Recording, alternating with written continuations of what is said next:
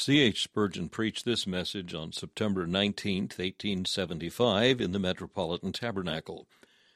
It's entitled, How to Converse with God. The text is found in Job chapter 13, verse 22. Then call thou, and I will answer, or let me speak, and answer thou me. Job might well have been driven frantic by his miserable comforters. It is wonderful that he did not express himself far more bitterly than he did. Surely Satan found better instruments for his work in those three ungenerous friends than in the marauding Sabaeans or the pitiless whirlwind. They assailed Job remorselessly, and seemed to have no more bowels of compassion than so many flint stones. No wonder that he said to them many things which otherwise he would never have thought of uttering, and a few which, I dare say, he afterwards regretted. Possibly the expression of our text is one of those passages of too forcible speech. The tormented patriarch did what none but a man of the highest integrity could have done so intensely as he did. He made his appeal from the false judgment of man to the bar of God, and begged to be forthwith summoned before the tribunal of the judge of all for he was sure that God would justify him. Though he slay me, yet will I trust in him, but I will maintain mine own ways before him. He also shall be my salvation, for an hypocrite shall not come before him. He was ready to appear at the judgment seat of God, there to be tried as to his sincerity and uprightness. He says, Only do not two things unto me, then will I not hide myself from thee. Withdraw thine hand far from me, and let not thy dread make me afraid. He offers, in the words of our text, to come before the righteous judge in any way which he might appoint. Either he will be the defendant, and God shall be the plaintiff in the suit. Call thou, and I will answer. Or else he will take up the part of the plaintiff, and the Lord shall show cause and reason for his dealings towards him, or convict him of falsehood in his pleas. Let me speak, and answer thou me. He feels so sure that he has not been a hypocrite that he will answer to the all seeing there and then without fear of the results. Now, brethren, we are far from condemning Job's language, but we would be quite as far from imitating it. Considering the circumstances in which Job was placed, considering the hideous libels which were brought against him, considering how he must have been stung when accused so wrongfully at such a time, we do not wonder that he thus spoke. Yet it may be that he spoke unadvisedly with his lips.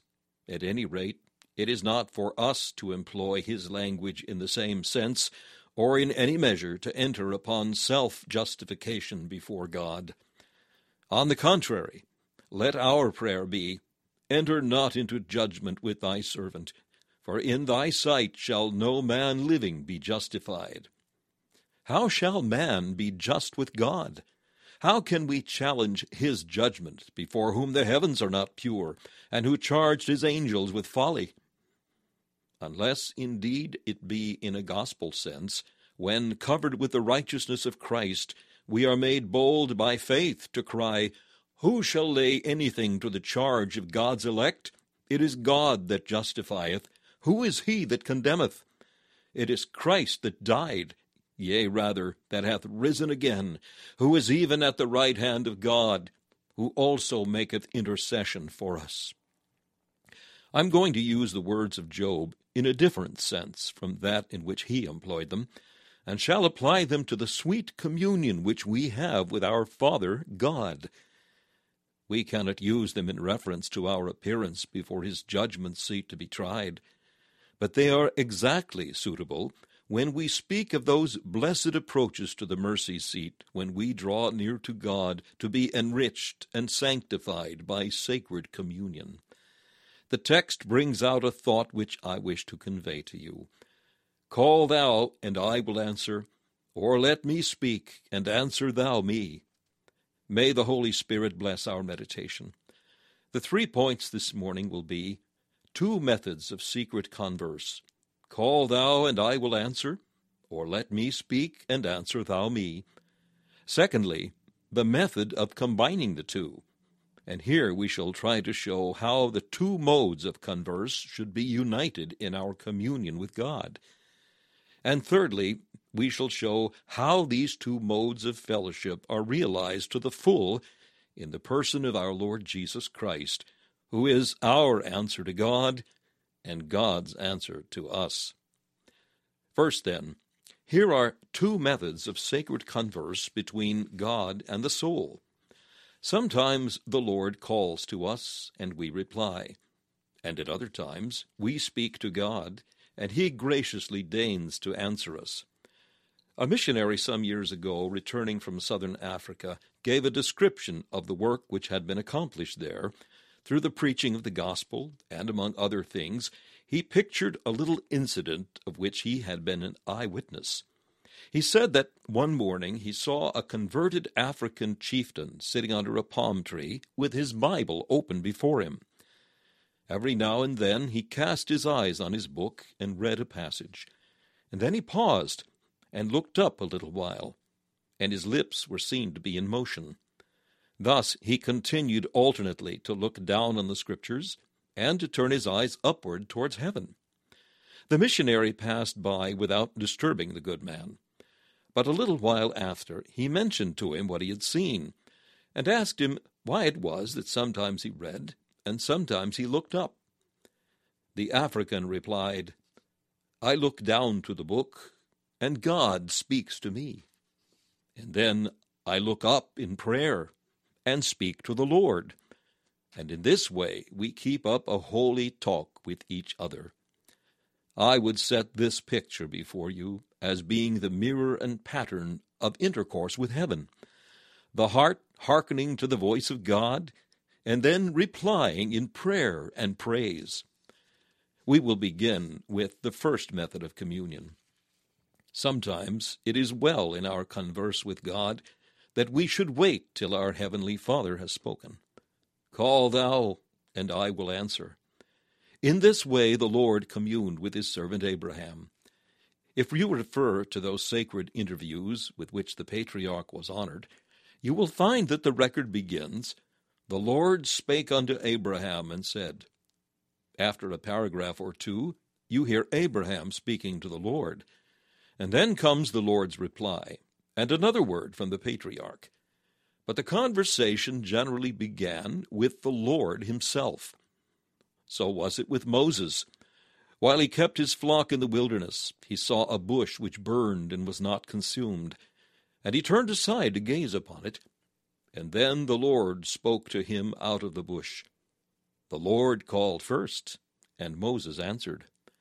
Notably was this the case in the instance of the holy child Samuel. While he lay asleep, the Lord said to him, Samuel, Samuel. And he said, Here am I.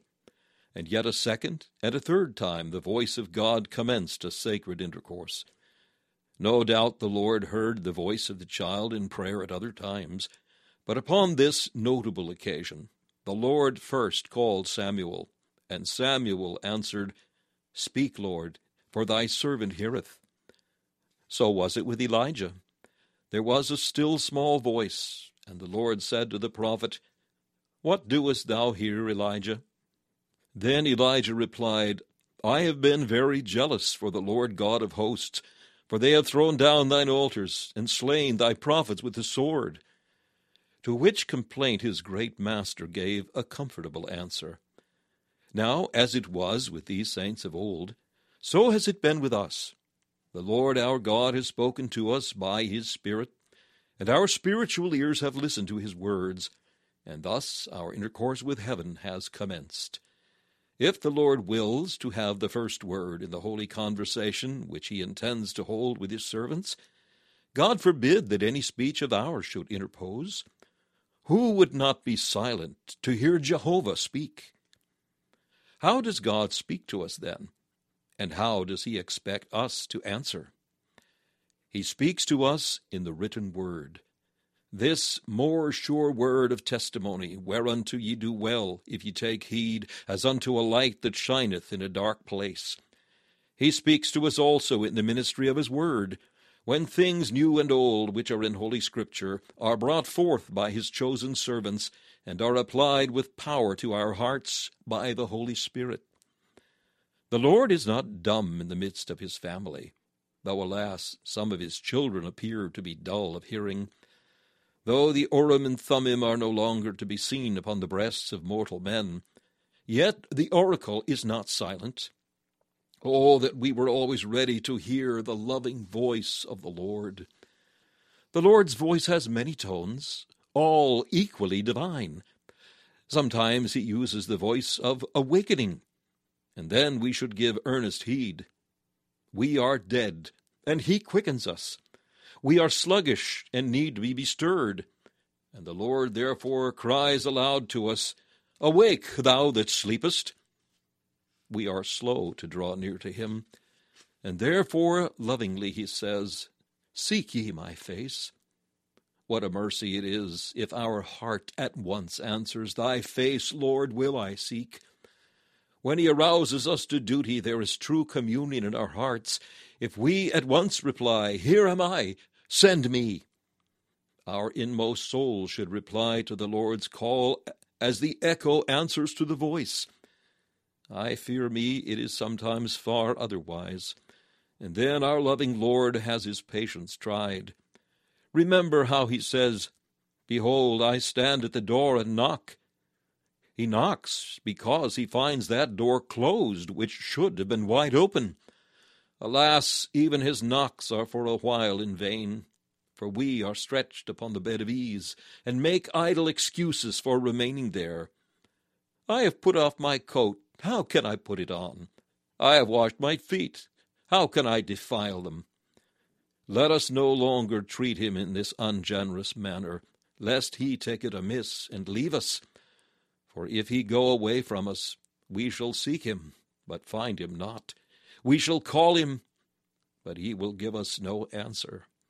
If we will not arise at his call, it may be he will leave us to slumber like sluggards, till our poverty comes as one that travelleth, and our want as an armed man. If our beloved cries, Rise up, my love, my fair one, and come away, let us not linger for an instant. If he cries, Awake, awake, put on thy strength, O Zion, let us arise in the power of his call, and shake ourselves from the dust. At the first sound of heaven's bugle in the morning, let us quit the bed of carnal ease, and go forth to meet our Lord and King. Herein is communion. The Lord draws us, and we run after him. He arouses us, and we wake to serve him. He restores our soul, and our hearts praise him. Frequently, the voice of God is for our instruction. All Scripture is written for that purpose, and our business is to listen to its teachings with open ear and willing heart. Well did the psalmist say, I will hear what God the Lord will speak for he will speak peace unto his people. God's own command of mercy is, Incline your ear and come unto me. Hear, and your soul shall live. This is the very gospel of God to the unsaved ones, and it is an equally important message to those who have through grace believed, for they also need to receive of his words. Man shall not live by bread alone, but by every word which proceedeth out of the mouth of God shall men live. Hence one of the saints cried out, Thy words were found, and I did eat them. And another said, How sweet are thy words to my taste, yea, sweeter than honey to my mouth. God's word is the soul's manna and the soul's water of life. How greatly we ought to prize each word of divine teaching. But, dear brethren, do you not think that many are very neglectful of God's instructive voice? In the Bible, we have precious doctrines, precious promises, precious precepts, and above all, a precious Christ. And if a man would really live upon these choice things, he might rejoice with joy unspeakable and full of glory. But how often is the Bible left unread? And so God is not heard. He calls, and we give no heed. As for the preaching of the word when the Holy Spirit is in it, it is the power of God unto salvation, and the Lord is pleased by the foolishness of preaching to save them that believe. But all believers do not hear the voice of the Lord by his ministers as they should. There is much carping criticism, much coldness of heart, much glorying in man, and a great want of teachableness of spirit and thus the word is shut out of our hearts. The Lord would fain teach us by his servants, but our ears are dull of hearing. Is it any wonder that those professors cannot pray who are forever grumbling that they cannot hear? God will be deaf to us if we are deaf to him. If we will not be taught, we shall not be heard. Let us not be as the adder which is deaf to the charmer's voice. Let us be willing, yea, eager to learn. Did not our Lord Jesus say, Take my yoke upon you and learn of me? And is there not a rich reward for so doing in his sweet assurance, Ye shall find rest unto your souls? Search the Scriptures, that no word from the Lord may be inadvertently slighted by you. Hear the word attentively and ponder it in your heart, and daily make this your prayer. What I know not, teach thou me. Open thou mine eyes, that I may behold wondrous things out of thy law. Let us strive against prejudice, and never let us dream that we are so wise that we need learn no more. Jesus Christ would have us to be teachable as little children, and ready to receive with meekness the engrafted word which is able to save our souls. You will have a blessed fellowship with your Lord if you will sit at his feet and receive his words. Oh, for his own effectual teaching! Call thou, O Lord, and I will answer. The Lord also speaks to his servants with the voice of command. Those who trust Christ must also obey him. In the day when we become the Lord's children, we come under obligations to obey. Does he not himself say, If I be a father, where is mine honor? Dear friends, we must never have a heavy ear towards the precepts. I know some who drink in the promises, as Gideon's fleece did the dew. But as for the commands, they refuse them as a man turns from wormwood. But the child of God can say, Oh, how I love thy law! It is my meditation all the day. I will delight myself in thy commandments, which I have loved. The will of God is very sweet to his children. They long to have their own wills perfectly conformed to it.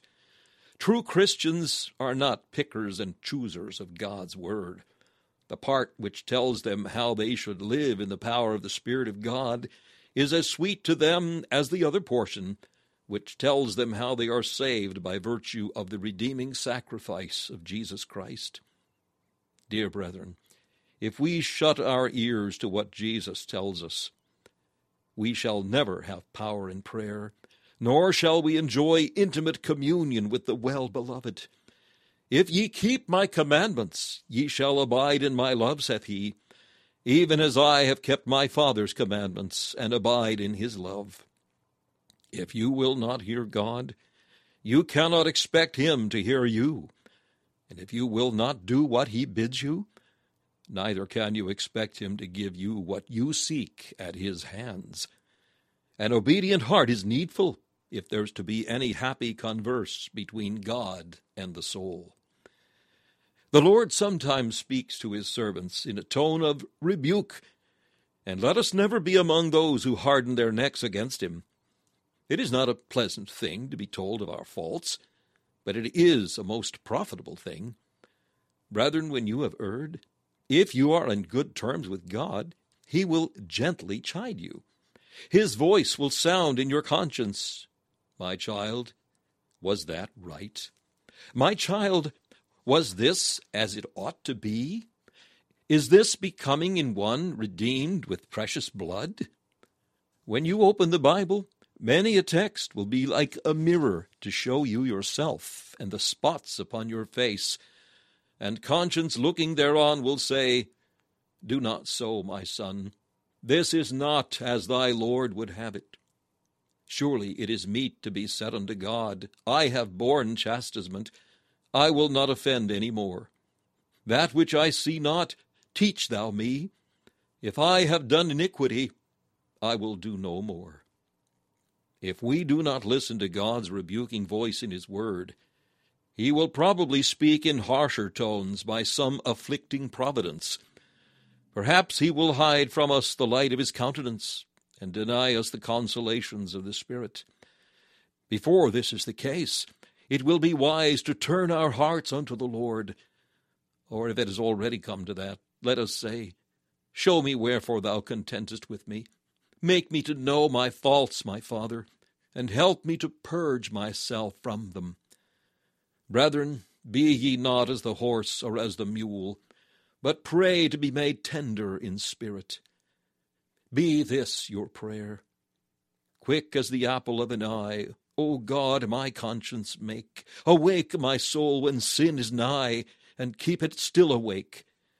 Oh, may the least omission pain my well instructed soul, and drive me to the blood again, which makes the wounded whole. Let us hear Nathan as kindly when he rebukes us as when he brings us a promise, for in both cases the prophet speaks his master's own sure word. Let us thank the Lord for chiding us, and zealously set about destroying the idols against which his anger is stirred.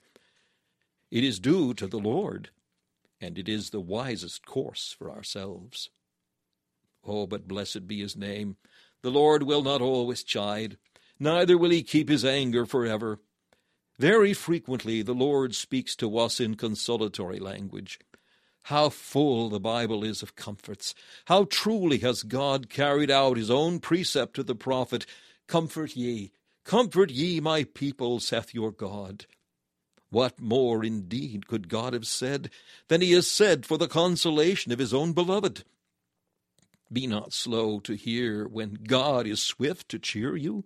Alas, our unbelief sometimes turns a deaf ear even to the sweetest note of Jehovah's love. We cannot think that all things will work together for our good. We cannot believe that the providence which looks so evil can really be a blessing in disguise.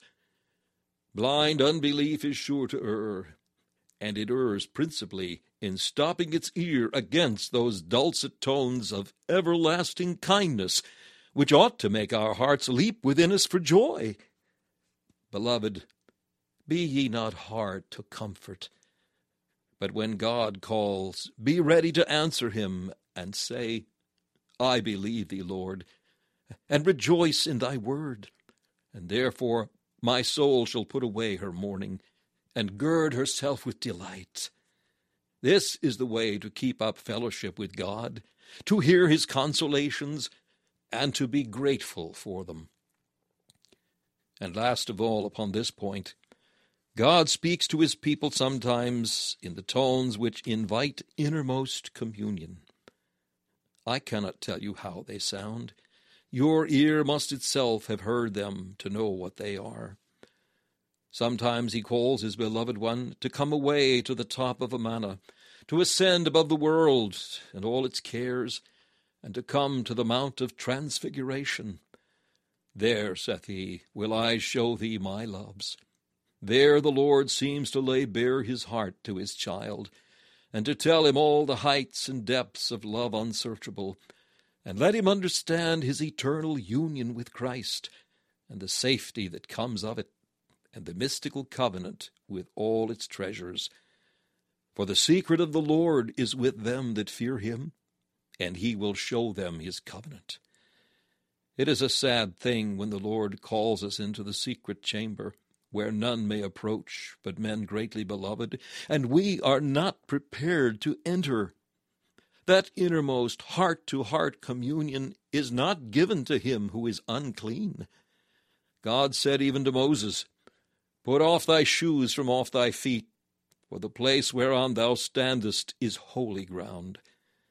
There is no enjoying that extraordinary nearness to God with which he sometimes favors his choice ones, unless the feet have been washed in the brazen laver, and the hands have been cleansed in innocence.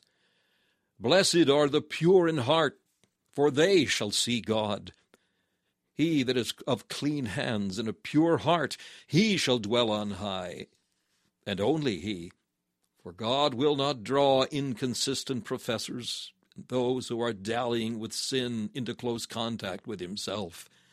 Be ye clean that bear the vessels of the Lord, and especially be ye clean who hope to stand in his holy place and to behold his face, for that face is only to be beheld in righteousness. Brethren, it is clear that the voice of God speaks to us in different tones, and our business as his children is to answer at once when he speaks to us. This is one form of holy fellowship. The second, and equally common form, is that we speak to God, and he graciously replies to us. How should we speak to the Most High? I answer first, we ought constantly to speak to him in the tone of adoration. We do not, I fear, adore and reverently magnify God one hundredth part as much as we should. The general frame of a Christian should be such that whenever his mind is taken off from the necessary thoughts of his calling, he should at once stand before the throne, blessing the Lord, if not in words, yet in heart. I was watching the lilies the other day as they stood upon their tall stalks with flowers so fair and beautiful. They cannot sing, but they seem to me to be offering continual hymns to God by their very existence. They had lifted up themselves as near to heaven as they could. Indeed, they would not commence to flower till they had risen as far from the earth as their nature would permit.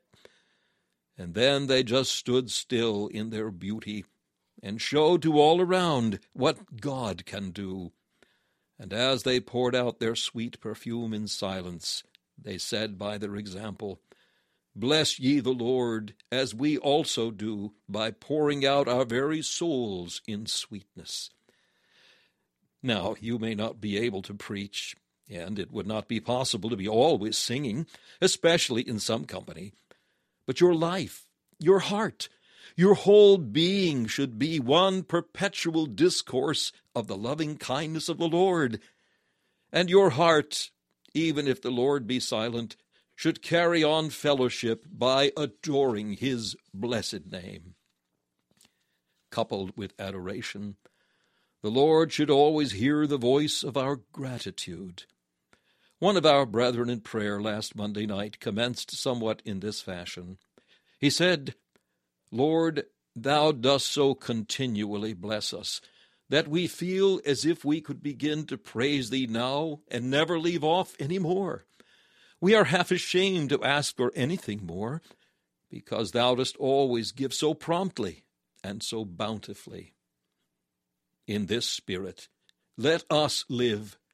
Let us be grateful unto him and bless his name and come into his presence with thanksgiving. The whole life of the Christian man should be a psalm, of which the contents should be summed up in this sentence. Bless the Lord, O my soul, and all that is within me, bless his holy name.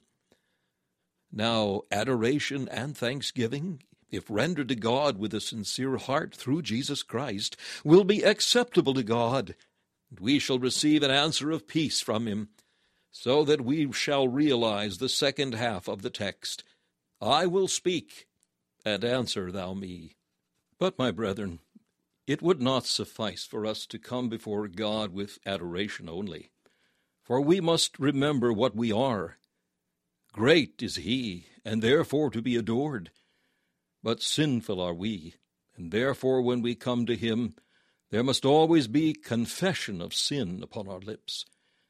I never expect until I get to heaven to be able to cease confessing sin every day and every time I stand before God. When I wander away from God, I may have some idea of being holy. But when I draw near to Him, I always feel as Job when he said, I have heard of thee by the hearing of the ear, but now mine eye seeth thee. Therefore I abhor myself in dust and ashes. If you would have the Lord hear, be sure you speak to him in humble notes. You have rebelled against him. You are a sinner by nature, and though forgiven and accepted, and therefore freed from dread of wrath, you can never forget that you were a rebel, and if it had not been for sovereign grace, you would have been so still. Therefore, speak with lowliness and humility before the Lord if you would receive an answer. Beloved friends, we should also speak to God with the voice of petition, and this we can never cease to do, for we are always full of wants. Give us this day our daily bread must be our prayer as long as we are in the land where daily needs require daily supplies. We shall always need to make requests for temporals and for spirituals, for ourselves and for others too. The work of intercessory prayer must never be allowed to cease. Speak ye to the Lord, ye that have his ear. Speak for us his servants, who are his ambassadors to men. Speak for the church also. Plead for rebellious sinners, and ask that unnumbered blessings may be given from above. We should also speak to him sometimes in the language of resolution. If the poor prodigal was right in saying, I will arise and go to my father, so are Christians right in saying, Therefore will I call upon him as long as I live, or in saying, Long as I live, I will bless the Lord. Sometimes, when a duty is set before you very plainly, which you had for a while forgotten, it is very sweet to say unto the Lord, Lord, thy servant will rejoice to do this. Only help thou me. Register the secret vow before the Lord, and honorably fulfill it. We should often use the language of intimate communion. What language is that, say you? And again I answer, I cannot tell you. There are times when we say to the blessed bridegroom of our souls love words which the uncircumcised ear must not hear. Why, even the little that is unveiled before the world in the book of Solomon's song has made many a man cavil for the carnal mind cannot understand such spiritual secrets. You know how the church cries out concerning her Lord, Let him kiss me with the kisses of his mouth, for his love is better than wine. There are many love passages and love words between sanctified souls and their dear Lord and Master, which it were not lawful for a man to utter in a mixed assembly. It were like the casting of pearls before swine, or reading one's love letters in the public streets. O ye chosen, speak ye to your Lord, keep nothing from him. He has said, If it were not so, I would have told you. He has told you all that he has seen with the Father. Tell him everything that is in your hearts.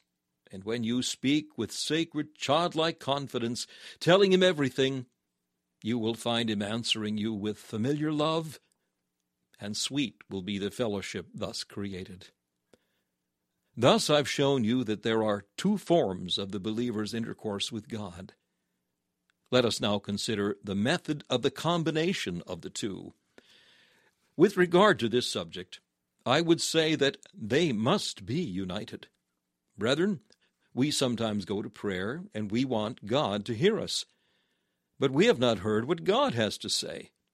This is wrong. Suppose a person neglects the hearing of the word, but is very fond of prayer.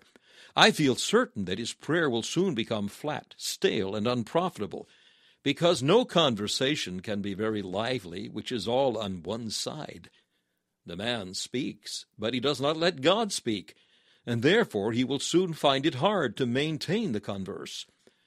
If you are earnest in regular prayer, but do not as regularly read or hear the Scriptures, your soul gives out without taking in, and it is very apt to run dry. Not only thoughts and desires will flag, but even the expressions will become monotonous.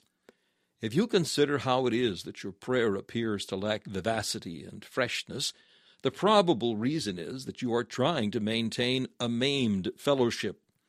When conversation is all one side, do you wonder that it flags? If I have a friend at my house tonight, and we wish to have fellowship with each other, I must not do all the talking, but I must wait for him to answer me, or to suggest new topics as he may please. And if he be wiser than I am, there is the more reason why I should play second in the conversation and leave its guidance very much to him. It is such a condescension on God's part to speak with us that we ought eagerly to hear what he has to say. Let him never have to complain that we turned away our ear from him. At the same time, we must not be silent ourselves, for to read the Scriptures and to hear sermons and never to pray would not bring fellowship with God. That would be a lame conversation. Remember how Abraham spoke with God again and again, though he felt himself to be but dust and ashes. How Moses pleaded, how David sat before the Lord and then spake with his tongue. Above all, remember how Jesus talked with his Father as well as hearkened to the voice from heaven. Let both forms of converse unite, and all will be well. Again, it will be well sometimes to vary the order. Dear Mr. Mueller, who is a man living near to God, whose every word is like a pearl, said the other day, Sometimes when I go into my closet to pray, I find I cannot pray as I would. What do I then? Why, since I cannot speak to the Lord, I beg the Lord to speak to me, and therefore I open the Scriptures and read my portion, and then I find the Lord gives me matter for prayer. Is not this a suggestion of much weight? Does it not commend itself to your spiritual judgment? Have you not observed that when somebody calls to see you, you may not be in a fit condition to start a profitable conversation? But if your friend will lead, your mind takes fire, and you have no difficulty in following him. Frequently, it will be best to ask the Lord to lead the sacred conversation, or wait a while until he does so. It is a blessed thing to wait at the posts of his doors expecting a word of love from his throne. It is generally best in communion with God to begin with hearing his voice, because it is due to his sacred majesty that we should first hear what he has to say to us. And it will be especially best for us to do so when we feel out of order for communion. If the flesh in its weakness hampers the spirit, then let the Bible reading come before the praying, that the soul may be awakened thereby. Still, there are times when it will be better to speak to our Heavenly Father at once. For instance, if a child has done wrong, it is very wise of him to run straight away to his father before the father has said anything to him and say, Father, I have sinned. The prodigal had the first word, and so should our penitence seek for speedy audience and pour itself out like water before the Lord. Sometimes, too, when our heart is very full of thankfulness, we should allow praise to burst forth at once. When we have received a great favor, we ought not to wait till the giver of it speaks to us, but the moment we see him, we should at once acknowledge our indebtedness. When the heart is full of either prayer or praise, and the presence of Jesus is felt by the power of the Holy Spirit, we begin addressing the Lord with all our hearts. The Lord has spoken, and it is for us to reply at once. On the other hand, when for wise reasons our Lord is silent unto us, it is well to take with us words and come unto him. If you have read your Bible and have felt no visit from the Holy Spirit, or if you have heard a sermon and found no dew from the Lord attending it, then turn at once to prayer. Tell the Lord your condition and entreat him to reveal himself unto you.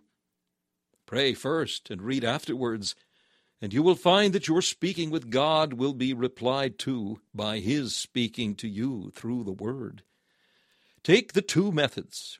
Common sense and your own experience will guide you, and let sometimes one come first and sometimes the other. But let there be a reality about both Mockery in this matter is deadly sin. Do not let God's word be before you as a mass of letterpress, but let the book speak to your soul. Some people read the Bible through in a set time and in great haste. They might just as well never look at it at all. Can a man understand a country by merely tearing through it at a railway pace? If he desires to know the character of the soil, the condition of the people, he walks leisurely through the land and examines with care. God's word needs digging, or its treasures will lie hidden. We must put our ear down to the heart of Scripture and hear its living throbs. Scripture often whispers rather than thunders, and the ear must be duly trained to comprehend its language. Resolve emphatically, I will hear what God the Lord shall speak. Let God speak to you, and in order that he may do so, pause and meditate, and do not proceed till you grasp the meaning of the verses as far as the Spirit enables you. If you do not understand some passages, read them again and again. And remember, it is good to read even those parts of Scripture which you do not understand, even as it is good for a child to hear his father's voice, whether he understands all that his father has to say or not. At any rate, faith finds exercise in knowing that God never speaks in vain, even though he be not understood. Hear the word till you do understand it. While you are listening, the sense will gradually break in upon your soul. But mind that you listen with opened ear and willing heart. When you speak to God, do not let it be a dead form, for that is an insult to the Most High. If the heart be absent, it is as wicked to say a prayer as to be prayerless. If one should obtain an audience of Her Majesty, and should read a petition in which he took no interest, which was in fact a mere set of words, it would be an insult of the worst kind. Beware lest you thus insult the majesty of heaven. The last thought is only meant to be dropped before you, for you to enlarge upon at your leisure the blessed realization of these two forms of communion in the person of Christ. Call thou, and I will answer. Infinite majesty of God, call thou upon me, and ask thou for all thou canst ask, and I will bless thee that I have an answer for thee. Ask thy poor servant for all thou canst demand of him, and he will gladly reply. Brethren, do you ask in wonder? How can we answer him? The answer is clear by bringing Jesus to remembrance. Our Lord Jesus Christ is man's complete answer to God. Divine justice demands death as the penalty of sin. Behold the Son of God taken down from the cross, because he was surely dead, wrapped in the cerements of the grave, and laid in Joseph's tomb. God's justice demands suffering, demands that the sinner be abandoned of God. See yonder cross, and hear the cry, My God, my God, why hast thou forsaken me?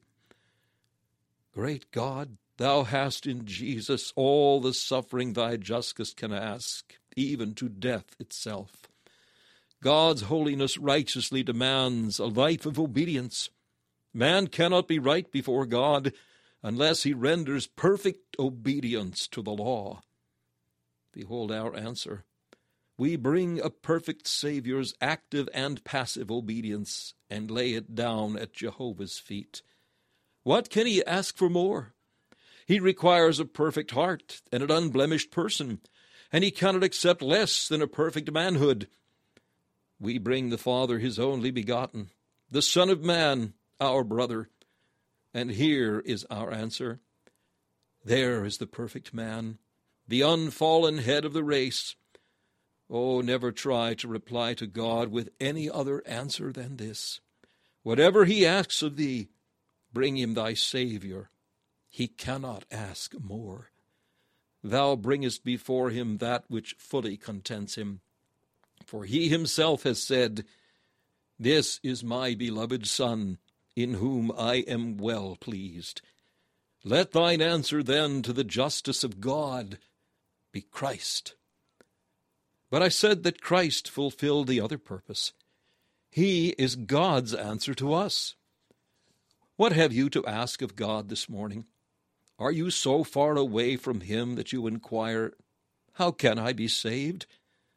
No answer comes out of the excellent glory except Christ on the cross.